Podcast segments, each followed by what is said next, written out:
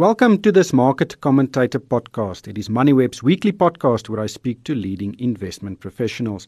And our guest today is Delphine Govender. She's the Chief Investment Officer and one of the founders of Perpetua Investment Managers. Delphine, welcome to the show. Last week wasn't a good one for the JSE. We saw a 4% decline, and it was one of the worst weeks uh, since 2009 for local equities. Uh, and on Friday night, we saw Fitch downgrade South Africa's credit rating. Um, and uh, the prospects are not looking very bright. Uh, how do you approach investment markets in such an environment? Um, hi, Rick. Yes, good to speak to you. Um, well, this I think this is all part of the, what makes investing uh, a difficult job. In that, and you know, as, as, much as we sometimes say it's simple, it's certainly not easy. Um, in the sense that you have so many factors that move things and move share prices from day to day when ultimately the underlying, you know, true uh, intrinsic value of businesses is not changing in that way. So yes, we have had um, several factors, and I think this has been something that's perhaps been quite frustrating for you know more bottom-up uh, fundamental investors such as such as myself um, and colleagues that would follow a similar style. In that it's been really many macro events that have driven from day to day, week to week, virtually hour to hour as it stands, depending on you know when U.S. markets are open or not, um, how our own markets and shares have reacted, and in certain instances quite violently. Um, so to some extent, last week's move surprising? No, we've learned to live with quite a lot of volatility, um, and perhaps it's something that we've started to, to almost get permanently used to um, from from share price reactions. Uh, we continue to see a, a weakening rand, um, but unfortunately, some of the rand hedges are not responding accordingly. Uh, do you see this as a warning sign or maybe an opportunity? Well, this is the thing: is that it's quite hard to put, um, you know, companies and, and shares in, in, in groups together and, and expect them to behave according to one perhaps common factor, which could be the rand, because there's there could be other factors that could also be, um, you know, very much at play. Um, and, and we we used to, you know, as investors, operate in an environment where there was quite clear causality that if you know if you're if you're get a weak rand when the rand weakened, the share price, you know, reacted accordingly. Um, but we've seen many factors at play. So you know, you can even split further between the commodity-based rand hedges and the non-commodity rand hedges. We also saw, I think, that to a large extent the market, as you know, operates as a discounting mechanism. So the, if a rand has weakened and is expected to weaken further, the share prices react in advance of this, not necessarily post the fact. Um, and so they already reflect what is expected to be a you know continuing weaker rand. Mm. Well, if we look at the economic prospects, um, this year it didn't seem to have that big an impact on the local market. Um, a lot of the uh, local market volatility, you know, uh, came from international markets uh, and volatility there. Uh, uh, do you foresee this trend continuing next year?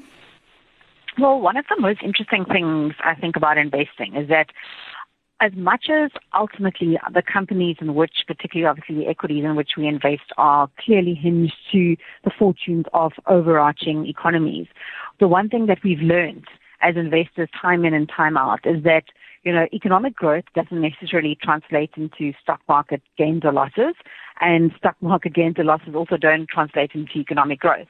And um, if you just think of the entire you know, behavior of this quantitative easing and monetary easing that has occurred in the last, you know, five odd years, um, driven predominantly by the Fed and then by other, you know, central banks around the world, that really was to try and stimulate some sort of, you know, g- greater wealth effect to get you know, money to flow through the economy. And actually, as we've seen, uh, to a large extent in certain markets, that wealth effect hasn't necessarily translated into the kind of economic growth as we, we would have expected. Um, so in, in short periods of time, we've actually seen that stock markets have completely overtaken the underlying economic growth that one would expect. Um, but in, therein lies opportunities. And I think for bottom-up individual stock pickers such as ourselves, you see opportunities where the macro actually gets almost either over-discounted or underpriced. Um, and it's these mispricings that, that make us, uh, will give us a reason to exist. Mm. Do you regard yourself as a contrarian investor? Well, I think what I clearly am is, is a value oriented manager. And I think within value managers, um, you have times where you are more contrarian than less contrarian. But typically you are looking, and, and I guess especially in markets such as these where very few high beta shares are really contributing um, to the returns. and those shares are typically the ones that, that are very much the ones that are in favor and in vogue.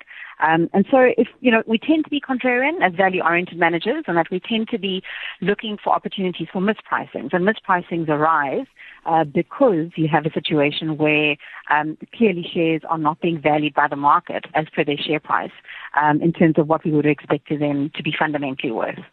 But you, one of your funds, your, your flagship fund, the uh, Perpetua MET Equity Fund, is pretty heavily invested in basic materials um, in the commodity sector, as is the case with many other value or contrarian funds. And obviously, these uh, the funds uh, did take a bit of a beating in recent months. Uh, when do you foresee a, a, turning point, or are you actively trying to mitigate this uh, this downward trend? Well, I think this is the thing. We we look at shares on a stock specific basis, and and unsurprisingly, with with a sharp underperformance and decline in several of the commodity and resource counters in the last um, well, three to four years, but specifically in the last year, you know, that's revealed even great opportunities. Um, uh, our fund is about 20 to 25% invested in the resources sector. So not kind of that, you know, extreme contrarian position as you would see almost two thirds or, or 60%. Um, and put another way, there's about 80% of the fund that's actually not in, in the resources sector. But notwithstanding that, we are absolutely seeing specific value. And I think what has been quite surprising in this last year, and as you've correctly pointed out, is that many funds with any sort of exposure to the resources sector would have would have fared uh, particularly poorly, with the resources sector just for you know the 11 months of this year down in excess of of 30 percent. Um, the overall stock market, if you look at the SWIX as an example, up about seven.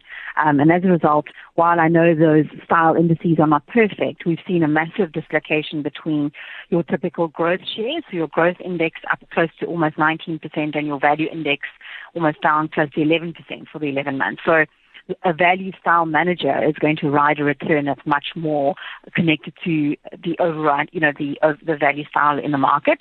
Um, and so growth managers would be, you know, momentum type managers would be typically outperforming. Um, but I think the point that we're trying to make is that it's not about looking at the attributes of, of, of counters that makes a value manager value manager, meaning it has to be a low PE or necessarily out of favor or have, or being a mean reversion thesis. Um, they're absolutely the underlying fundamentals. And so for one, for an example, one of the, the biggest additions to our fund during the year was a share like Tiger Brands, which interestingly for a large cap, we believe below 300 was particularly mispriced. Um, naturally, I think what you realize and what you've seen in the last three years with a strong momentum driven market, it's really been the shares that everybody likes that have continued to do well. Hmm. Um, and so that's been what's been a tricky thing to, to, to work against because it's been the most popular shares that have continued to be the most popular shares. Um, and that trend at some point will start to reverse. And, and I think we're reaching that point both locally, locally and, and, and globally. Um, but, well, you know, obviously, uh, value investors are positive about the future, especially with some of the uh, underlying uh, investments. But uh, are you not a bit nervous? Um, the fund is underperforming the market. It is underperforming a lot of the uh, exchange traded funds and the index tracking funds. Um, uh, are you contemplating a change in strategy to try and mitigate this?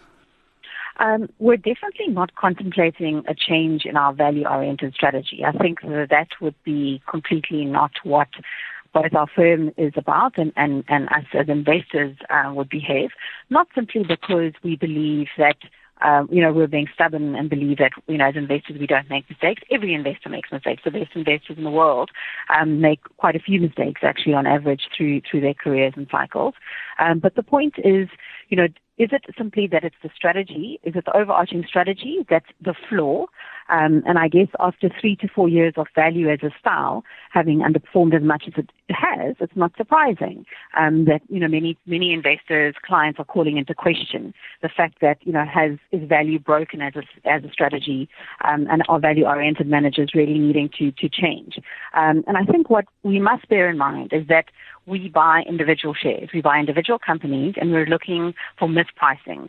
Um, and what's fascinating is if you think of how mispricings are not just, uh, you know, in terms of undervaluation, they could be in terms of overvaluation as well.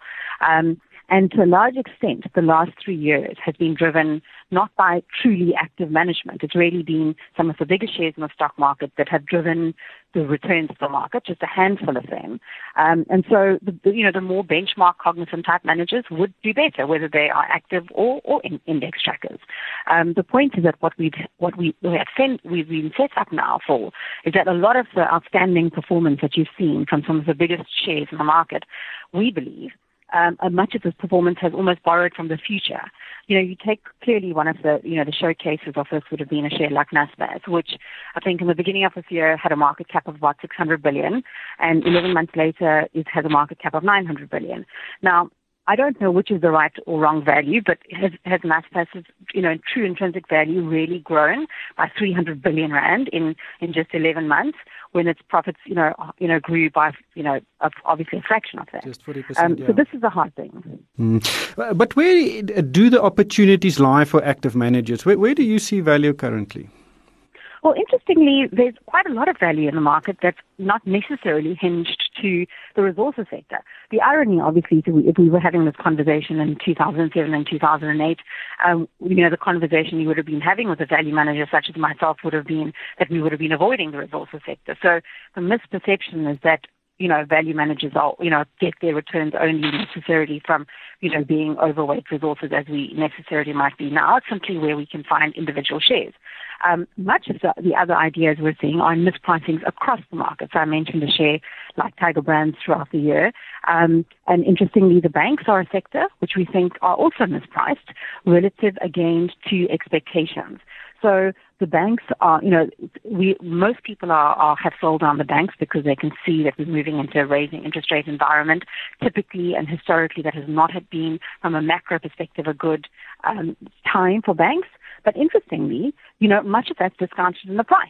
So there's, there's a mispricing to the extent that the market has overly, you know, discounted the negative outlook from a macro perspective into individual shares. Um, and so we can find banks now trading at, you know, single digit forward PEs, very attractive dividend yields.